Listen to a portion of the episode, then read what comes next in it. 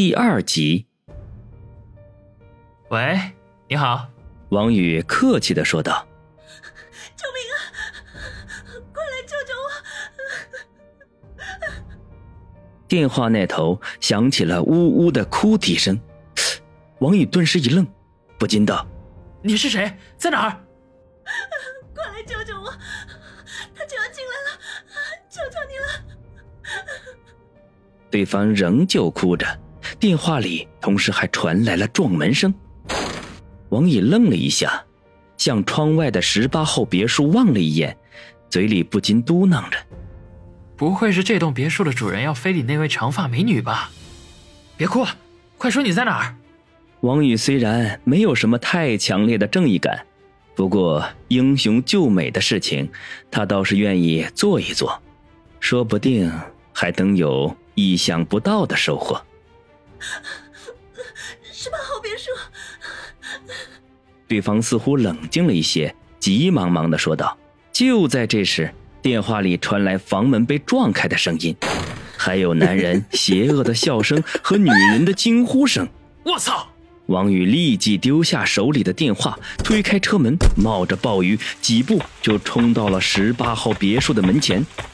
他没有直接踢开正门，而是左右打量了一下，发现左侧就是一个阳台。当下向后退了几步，然后又发力前冲，大喝一声，一跃而起，伸手便把住了阳台的边缘，随即双臂发力，一个引体向上，直接爬上了阳台。幸好老子练过。王宇自得地向下望了一眼，啧啧地说道，接着转身飞脚，将阳台的一扇窗子踢碎，闪身冲了进去。还真豪华。王宇稍微打量了一下，他进来的是2楼的一间卧室，布置的是豪华大气，尽显主人的富有。他没心思多看，绕过看上去睡在上面一定很舒服的大床，一个箭步到了门前，开门冲了出去。周总，求求你，不要，不要！王宇置身在一条宽敞的过道里，越过一侧的扶栏，就能将1楼大厅尽收眼底。在他左手边的一个房间里，传来长发美女的求救声。听得叫人啊一阵阵的心颤呐。杨思思，你就是喊破喉咙也没有人来救你，老子早就想得到你了，今天终于叫我逮到机会。你放心，只要你乖乖听话，以后你手上的单子我老张全包圆。一个听起来十分猥琐的声音从房间里传了出来。求求你放过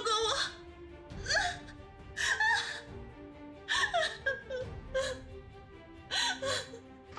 房间里传出来撕扯的声音。妈的，台词一点创意都没有！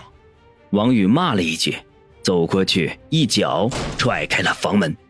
房间里一个光着肥胖身子的秃顶老男人正将长发美女压在身下。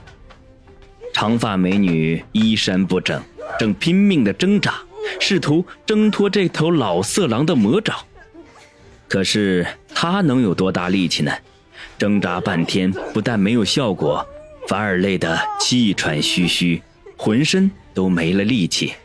那喘息声娇弱无力，反而刺激的胖男人更加的兴奋。这时候王宇突然大力地踢开门，大喝道，老家伙，放开那个美女！秃顶胖男人吓了一跳，一咕噜从美女身上滚了下来。长发美女趁机抓起地上已经撕得不成样子的连衣裙，盖住了自己的身体。不过王宇早就趁机把她胸前的美景尽收眼底，不禁大咽口水，怪起那件连衣裙破碎的还不够。果然有34天，又大又挺。英雄救美福利多，王宇邪恶地想着。这时候秃顶胖男人才反应过来，怒吼道，你是什么人？竟然敢私闯民宅，赶快给我滚出去，信不信我立刻报警？王宇不屑地撇撇嘴，一脚将他踢了个筋斗。就你这熊样，还学人家用强的，也不看看自己的尺寸，哼，还他妈的早泄！说着，他大步地走向秃顶胖男人跟前，抬脚就往他的胯下踩去。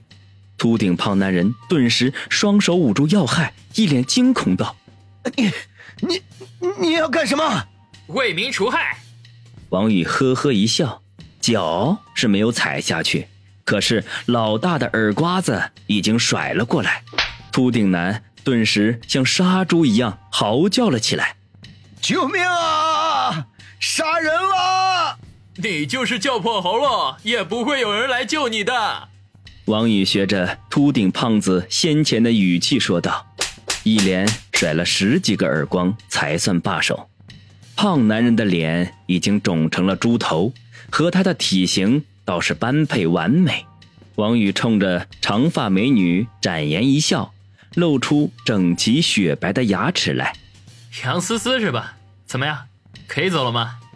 杨思思睁着惊恐的大眼睛看向王宇，茫然地点点头，然后又摇摇头。王宇一脸费解：“难道你要留在这里啊？”杨思思连忙摇头道：“啊，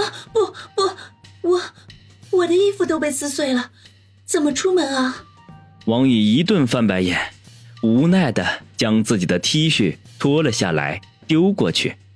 哦，被雨淋湿了，不过还能将就着穿。杨思思感激地看了他一眼，当看到他满身结实健美的肌肉，脸上不禁一红，连忙垂下头把王宇的外套穿上。虽然已经淋了雨，可是上面仍旧留有男人那独有的气息，使他的芳心不禁一阵乱跳。这会儿那秃顶胖男人缩在角落里不敢动，生怕王宇再暴打他一顿，只是眼中的怒火却腾腾地燃烧，心里恶狠狠地想：王八犊子，咱们走了瞧！老子要是被你下那啥了，非把你祖坟掘了不可！王宇和杨思思并肩走了出去，刚走几步，杨思思突然又停了下来：“对不起，能等我一下吗？”王宇眉头一皱，心说：难道你还舍不得那老色鬼吗？却见杨思思抓起过道边上的一只高跟鞋，又转身进了那间屋子。接着里面再次传来了某秃顶男杀猪似的嚎叫声，就连王宇都听得一阵阵恶寒，心说：为女子和小人不能得罪呀。过了片刻，杨思思满意的从里面走了出来，脸颊上还带着一丝红晕，说：多谢你了，我们走。你没把他怎么样吧？王宇担心的向房间里看了一眼。没怎么样。杨思思一笑，两人从18号别墅里出来，也不敢多留，赶紧开着车离开。王宇还担心门卫会接到秃顶胖男人的指示拦住他们，打算玩一次飞车特技。结果令他意外的是，门卫就像没事人似的放行了。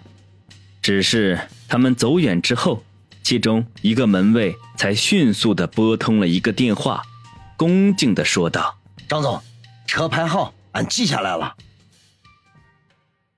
出租车里，王宇不时地从倒车镜看着衣不遮体的杨思思，怪不得那个死胖子明明都不行了还想上他，真是尤物啊！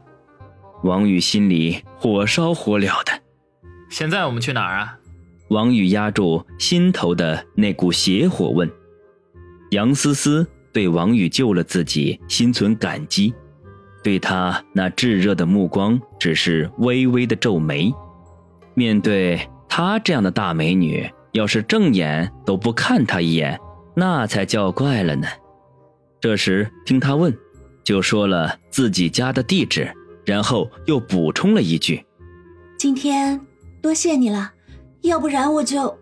王宇见她满脸羞红，生怕自己再看下去就得出车祸，连忙认真开车，嘴里说：“谁见了都得帮忙，这也多亏你把手机落我车里了，要不然真是喊破了喉咙也没人听得见。”杨思思听他模仿那胖男人的语气，不禁莞尔。